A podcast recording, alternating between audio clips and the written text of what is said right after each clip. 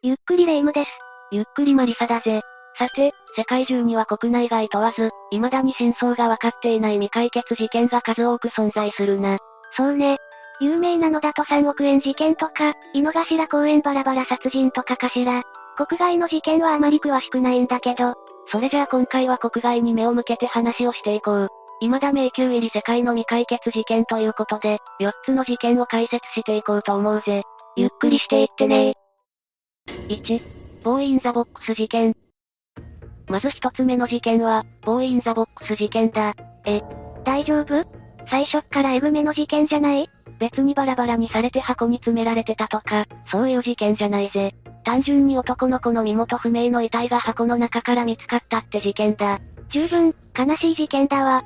事件が発覚したのは1957年2月25日、アメリカ、ペンシルベニア州フィラデルフィアのフォックスチェイス地区で、不法投棄された段ボール箱の中から、4歳から6歳くらいの男児の全裸遺体が見つかったんだ。何があったのか知らないけど、段ボールに入れて遺棄するなんて、犯人は人の心はないのかしら。しかも全裸なんて寒かったでしょうに。遺体の至るところにはあざがあって、生きているうちに相当ひどい虐待を受けていたのではないかと考えられているぜ。虐待の末に死んでしまったから、箱に入れて捨てたってこと？虐待死とかネグレクトみたいなのって現代の問題なのかと思ってたけど、1950年代にもあったのね。どれだけ表沙汰になるか、大々的に報道されるかってことの違いだろうな。子供を虐待する親はどの時代も一定数いたんだろうと思うぜ。なんかやるせない気持ちになるわね。それから司法解剖の結果、亡くなるまでの男児の様子が少し分かったんだ。直接的な死因は頭部への打撃、また死後に散発されていることや、亡くなるまで数時間は何も食べていなかったこと、手足のふやけから、水に浸かっていた可能性があることが判明しているぜ。散発されてるのは謎だけど、殴ったら死んでしまったのか、死んでしまってもいいと思って殴ったのかは気になるわね。殺意の有無だな。遺体発見時はどういう状況だったの？遺体を見つけたのは現場近くでマスクラットという、ネズミみたいな生物を捕獲するための罠を仕掛けて、その具合を確かめていた時だったそうだ。罠を仕掛けていた。狩猟的なことをしてたのね。まあ、後で近くの女学校の生徒たちの覗きをしている男から、真実を明らかにしているけどな。確かに覗きは絶対にダメだけど、この覗き魔のおかげで男の子の遺体は見つかってるのよね。素直に感謝しづらいことするのやめてほしいわ。彼に発見された当時、男児の遺体は JC ペニーで販売されていた。ゆりかごの段ボールの空き箱の中に、毛布に包まれた状態で遺棄されていたんだ。愛情はないわけじゃなさそうなのよね。それがこの男の子に向けられたものかはわからないけど、虐待の形跡はあれど、毛布にゆりかご、男の子に何があったのかすごく気になる事件だよな。そうね。事件は周辺地域のマスコミの注目を集めて、情報提供を呼びかける少年の写真入りポスターも、フィラデルフィア中のガソリンスタンドに張り出されたんだ。それで犯人は見つかったの？未解決事件というだけあって犯人は愚か、男の子の身元すらわからないままだったんだ。そんな中でもいくつか有力な証言はあったんだけどな。有力な証言？まず一つ目は、遺体発見場所から2.4キロほどのところにある、児童養育施設に関するものだ。それって児童養育施設で虐待とかが行われてたってことにならない？確かにこの事件が本当に施設絡みなら相当の事件だろうな。そもそもどうやってその施設にたどり着いたの？1960年にこの事件を調査していた監察医務員の男性職員が、ニュージャージー州在住の女性霊能者に依頼するんだ。事件解決の手伝いをしてほしいってことね。その霊能者が男性に探すべき家の特徴を伝えると、その施設にたどり着いたというわけなんだぜ。ほぼオカルトじゃない。ここまでの話だとそうとしか思えないんだが、その養育施設が売りに出された時に、客を装って中を調べると、男性は驚くべきものを発見するんだ。何を見たの ?JC ペニーで販売されていたものに似たゆりかごや、男の子を包んでいたものと似た毛布がそこにはあったんだぜ。つまり、この施設なら段ボールも毛布の調達もできた可能性が高いってこと？そうなるな。そして男性はその後も事件を追い続けて、最終的には亡くなるまで真相を追い続けていたんだが、その中で男の子が経営者であった、男のママ娘が産んだ子供であると結論付けるようになる。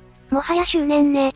でも、別に虐待して遺棄するまでの理由が思いつかないんだけど、今ならそこまでしなくてもいいんじゃないかと思うかもしれないが、当時は違う。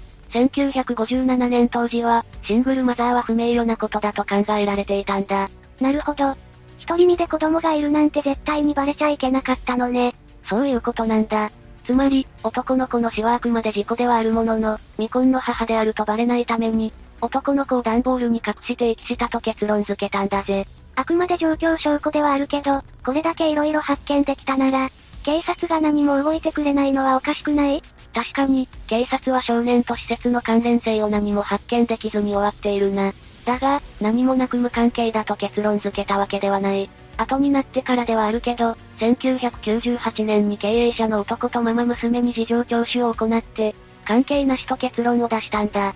結構時間が経ってるのは気になるけど、それじゃあやっぱり施設と事件は無関係ってことになるのかしら？それからまた時間が経ち、2002年に衝撃的な証言が舞い込むんだ。それは M という匿名の女性から寄せられた情報だった。M はなんて？男の名前はジョナサンであること。それから1954年に、虐待癖のある M の母親が買い取ってきて、2年半もの間少年は身体的、性的な虐待を受け続けていたことを証言したんだ。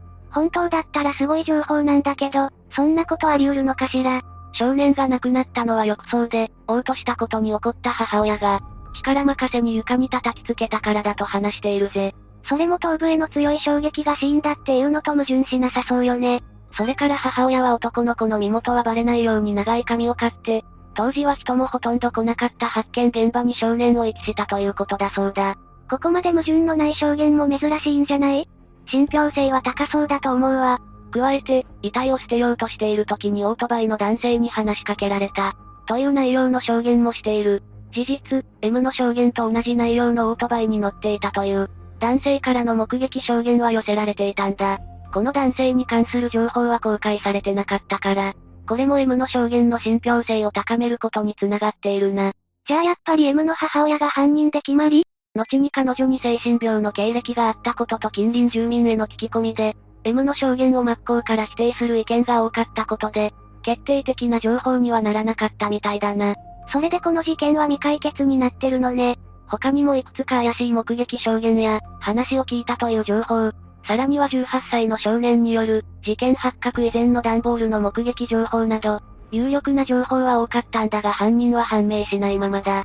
ここまで証言があるのに犯人がわからないなんて、事件は未解決、何もわからないまま終わるかに見えたが、2022年12月8日に事態が動き出す。事件から60年以上経って ?DNA から少年の身元が判明したんだ。遺体は1953年1月13日生まれ、当時4歳の、ジョセフ・オーガスタス・ザレリだった。実の両親はすでに亡くなってしまっていた。存命中の兄弟がいることもわかっているぜ。あとは犯人が見つかれば万々歳なんだけど、事件から半世紀以上経って新しくわかることがあるなら、希望は捨てちゃいけないのかもしれないわね。2、ゾディアック事件。二つ目の事件は、ゾディアック事件だぜ。不気味な暗号事件として知っている人もいるかもしれないな。確かに名前は聞いたことあるかも。事件は1968年から1974年にかけて発生し、カリフォルニア州サンフランシスコ市内で、若いカップルを中心に5名が殺害されたとされる事件だ。若いカップルに恨みでもあったのかしらね。犯行後に警察やマスコミに対し、犯行声明文を送りつけたことでも有名な、劇場型犯罪の一つだな。暗号文といい、愉快犯って言葉が似合いそうな感じよね。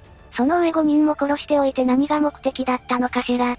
最初の事件は1968年12月20日、ベニシア市内で、17歳のデイビッド・アーサー・ファラデイと、16歳のベテルージェンセンが銃殺されたんだ。17歳と16歳二人はまだ高校生かしら？そうだな。それも初デートだったらしい。夕食後に午後10時15分頃、レイクハーマンロードの砂利道に停車し、二人きりの時間を過ごしていたところ殺害されてしまったようだ。せっかくの楽しい時間だったのに、ひどすぎるわ。次の事件は1969年7月4日、午後12時前、19歳のマイケル・ルノーマ城と、22歳のダーリーン・エリザベス・フェリンが、ブルーロックスプリングスパークで銃撃されたんだ。二つ目の事件まで半年以上空いているのね。そして、この事件での奇妙なところは犯人を名乗る男性から、現場があるバレーホ警察に、自分が二人を撃ったと通報があったことだぜ。え？自分から事件について話しているの？加えて6ヶ月半目のベニシアでの事件の犯人も自分だと証言したんだ。1969年って逆探知とかできたの？警察は通報に使われた電話が、とあるガソリンスタンドの公衆電話だったことを突き止めた。バレーホ警察からは数ブロックしか離れてないところだったんだぜ。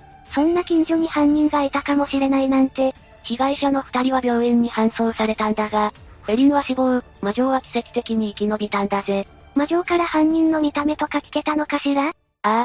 魔女曰く、犯人は26歳から30歳くらいの白人男性で、体重は90キロ前後かそれより上、身長は173センチくらいで単発、薄茶、くせ毛だったそうだ。そこまでわかってるならなんとか特定できないものかしら。そして1969年8月1日、最初の手紙が届く。ついに来たわね。犯人によって書かれた3通の手紙が、それぞれ3つの新聞社に届けられたんだ。内容はほとんど一緒で、レイクハーマンロード、ブルーロックスプリング、この2つの事件の犯人は自分だと書かれていた。警察にも自分で言っちゃうしこの犯人、自己顕示欲が強そうよね。それとも権力に対して挑戦でもしている気なのかしら？それから、紙には408の記号で書かれた暗号文の3分の1が記載されていて、この暗号には自分の正体が書かれているとも言っていたんだぜ。加えてこの暗号を一面に載せないと、週末の夜22人殺すとも宣言していたんだ。掲載したの？一つだけ載せて、警察はこの手紙が犯人によるものだと確信していないと発言し、もし本当なら自身の正体を明かす証拠と一緒に、もう一通送ってこいと要求したんだ。それ、犯人的には契約違反だって思われないのかしら？一応、大丈夫だったみたいだな。犯人も第一の目的は暗号を掲載してもらうことだろうし、まずは信じてもらうことを優先したんだろう。ということは、週末の大量殺人も起きなかったし、8月7日にもう一通送られてきたな。そこには事件に関して非公開である情報も記載していたことから、本物だと判断された。この手紙に、This is the Zodiac と書いてあったことから、ゾディアック事件と呼ばれることになったんだぜ。とにかく、暗号さえ解ければ犯人は捕まえられるのよね。さて、そうこうしているうちに第3の事件が起きる。1969年9月27日、大学生だった20歳のブライアン・カルビン・ハートネルと、22歳のセシリア・アン・シェパードがベリエッサ湖でピクニックをしていたんだ。また若いカップルが標的になったのね。この事件ではシェパードは亡くなってしまったが、ハートネルは生き残ったために、主にハートネルからの証言で分かったことだ。何があったの？遊んでいた二人に白人男性が近づいてきた。その男は処刑人のような黒いフードをかぶり、サングラスをしていたという。胸部には胸当てのようなものがあって、そこには円に十字の記号が書かれていたそうだ。ゾディアック事件関連でよく見るあの記号ね。男はモンタナ州ディアロッジの刑務所だと思われる場所から逃げてきた囚人だといい、メキシコに向かうために二人の車と金が必要だと説明した。ゾディアックの犯人が元囚人だった？それなら強盗で済むだろうと思っていたんだが、その男は二人を拘束した後、ナイフで繰り返し刺したんだ。この事件は銃じゃないのね。そして、男はハートネルの車に奇妙な数字の羅列と単語、記号を書き残したんだぜ。強盗目的じゃなかったじゃない。さらに、犯人はまたしても保安官事務所に、事務所近くの電話から事件を通報し逃走したんだ。今回は電話機から証文を採取できたものの、被疑者とは一致しなかったんだぜ。これだけ目撃証言とか犯行声明があるのに、被疑者リストですらかすってなかったってことよね。それから2週間後の10月11日、今度はサンフランシスコでタクシーで強盗殺人を起こす。この事件は通りから3人の若者に目撃されていて、すぐに巡査が駆けつけることができた。それじゃあ犯人と接触できたの？残念ながら接触まではいかなかったぜ。犯人とおぼしき白人男性を見たものの、情報の食い違いなどで逃がしてしまったんだ。ちなみにこれが公式にゾディアックによるものだとされている最後の事件だな。ずっとカップルばっかり狙ってたのに最後は強盗殺人何かあったのかしら同年10月14日、再び新聞社に手紙が届く。殺害されたタクシー運転手のシャツの切れ端と一緒にな。それは確実に犯人だわ。この時はスクールバスを襲って子供たちを殺害するという脅迫を行ったものの、暗号文はなかった。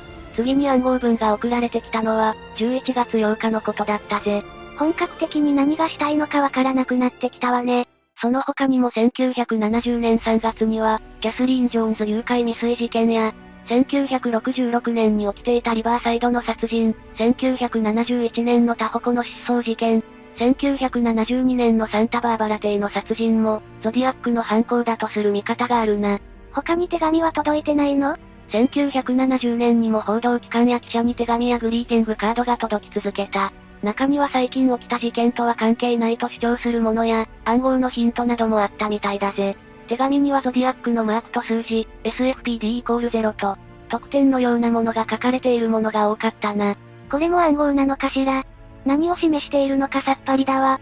ゾディアック最後の手紙はタホコの事件から3年後、1974年1月29日の日付で届いたんだ。結構開いたわね。手紙には今まで37人を殺害しており、事件を新聞で一層大きく取り扱わないと何か凄まじいことをやる。それから ME イコール37、SFPD イコール0と書かれていたぜ。自己顕示欲が強いだけの異常者の犯行ってことでいいのかしらね。それと、いつものマークが ME になってるわ。さて、この事件一番の謎といえばやっぱり暗号文。それが長い年月を経て51年越しに解読されたんだ。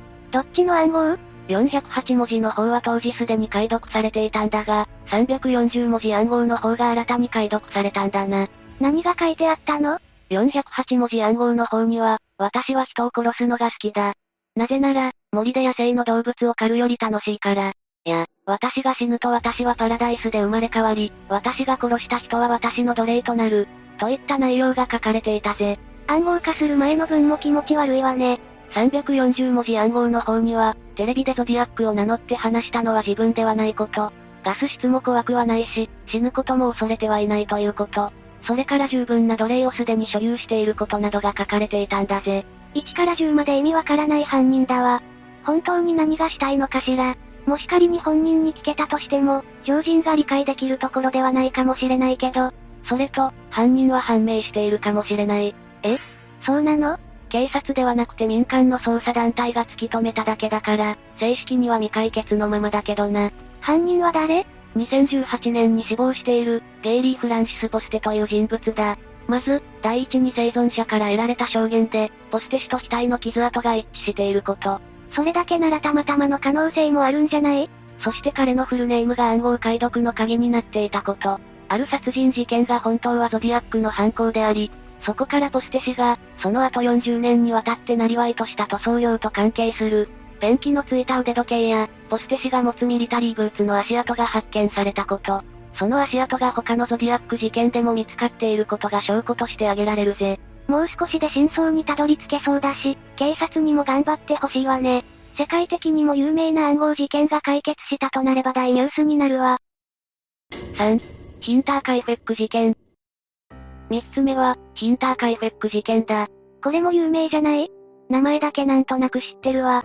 世界の未解決事件となれば名前が上がるような代表的な事件だからな。知っている人も多いと思うぜ。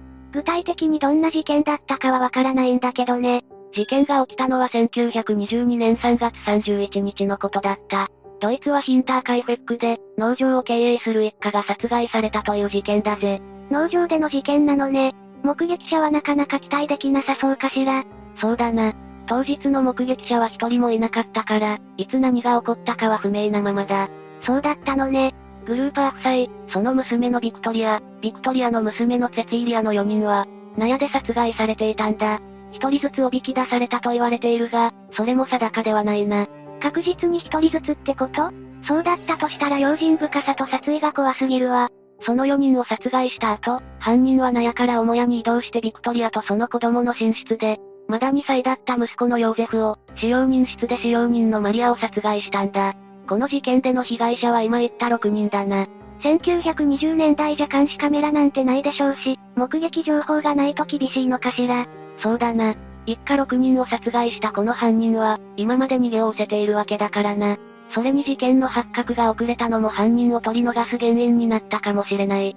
すぐに事件が明るみになったわけじゃないのね。事件が起きたのは3月31日、しかし実際に発見されたのは4日後の4月4日のことだったんだ。どうしてそんなに遅くなってしまったの？まずは現場となった農場が人里離れた場所にあったこと。それからグルーパー一家はケチや変人などと言われていて、人付き合いが少なかったことの二つだな。グルーパー一家もなかなか癖者だったのね。それでもセツィリアが無断欠席をしていたり、郵便物が放置されていたり、挙句、習慣だった日曜の礼拝にも現れないから、これはさすがにおかしいと思って、近隣住民で様子を見に行ったというわけなんだぜ。それは確かにおかしいと思うわ。農場のドアは全て施錠されていて、やむなく納屋のドアを壊して入ったんだ。すると中には4人の遺体があったというわけだ。近隣住民も亡くなっているとは思わなかったでしょうね。事件の前にはいくつかおかしなことも起きていたんだぜ。犯人につながる手がかりが出てくるかしら？事件発生の数日前に夫、アンドレアスが雪の上の奇妙な足跡を見つけていたんだ。その足跡は森から農場に向かうものだけで帰った様子はなかったそうだ。ずっと農場には誰かがいたってこと？その後、屋根裏から足音が聞こえたり、鍵がいくつか紛失したり、普段見ない新聞まで落ちていたというんだから、家族以外の第三者がいたのは確実だろうな。鍵までなくなってるって、誰かに相談はしなかったの？近隣住民には話していたみたいだけど、警察には相談しなかったんだぜ。ここで警察を入れていれば事件は起きなかったかもしれないわね。それから、なぜか急にビクトリアが教会に多額の献金をしていたんだ。あれ？ケチで有名なんでしょ？事件との関連は不明だが、ケチで通っていた一家の奇妙な変化ということで、気になるところではあるよな。そうね。どういう風の吹き回しかしら。それから使用人の交代だ。実はマリアが使用人としてやってきたのは事件当日なんだぜ。前任者は？事件の6ヶ月前に農場が何かに取り憑かれていると言って、急に辞めてしまったそうだ。何か事件の予兆でも見たのかしら？非常に意味深だがマリアがやってきた当日に事件が起きたこともまた事実だ。この一連の出来事は何か事件と関係があるのかもしれないよな。一番気になるのは森から来た何者かよね。警察の調べで、納屋の屋根裏から足音を消すための藁や、寝ていたと思われる痕跡も見つかっている。犯人とおぼしき人物が数日寝泊まりしていたのは確実なんだぜ。ちなみに犯行に使われた凶器は鶴橋だとされているな。自分の家に誰かいるなんて考えただけでゾッとするわ。犯人の目的は何だったの？怨恨？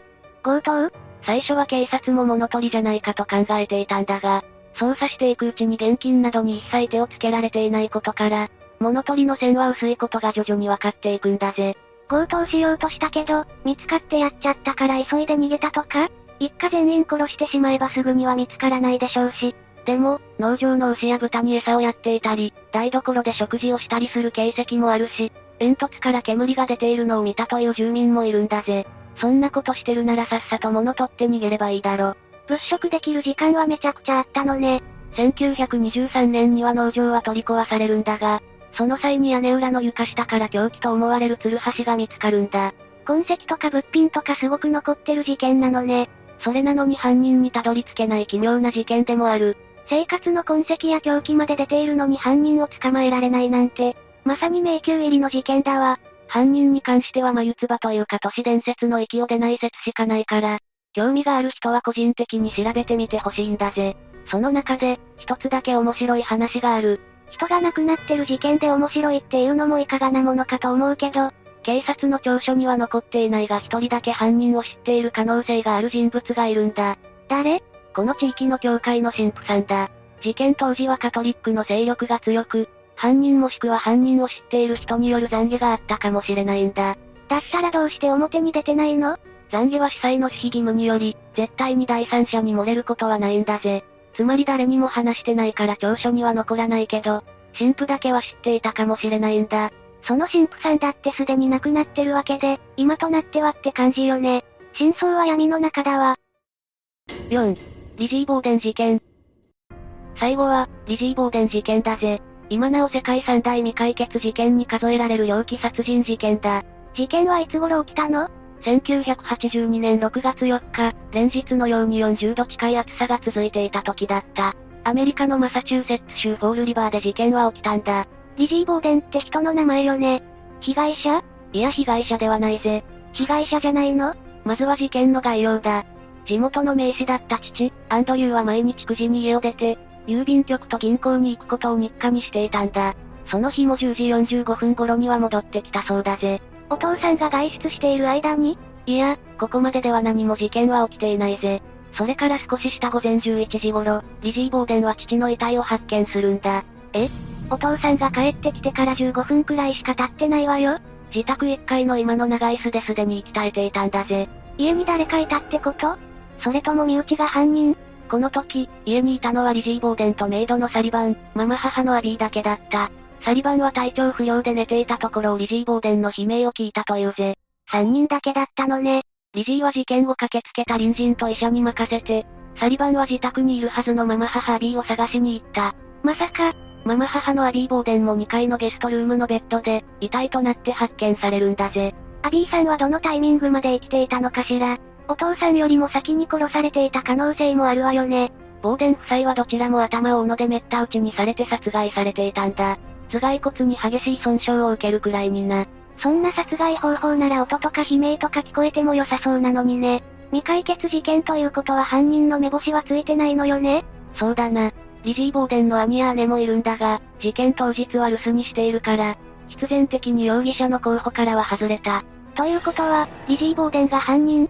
でも両親でしょ？重要参考人として逮捕されたのはリジーだった。実はアンドリューの最初の妻、つまりリジーの実の母親だな。彼女が亡くなった後、すぐにアビーと再婚したことで家では争いが絶えなかったんだ。そうだったの。特に姉妹はアビーと仲は良くなかったみたいだ。だが、アンドリューは自分の財産をアビーに全て渡そうとしていた。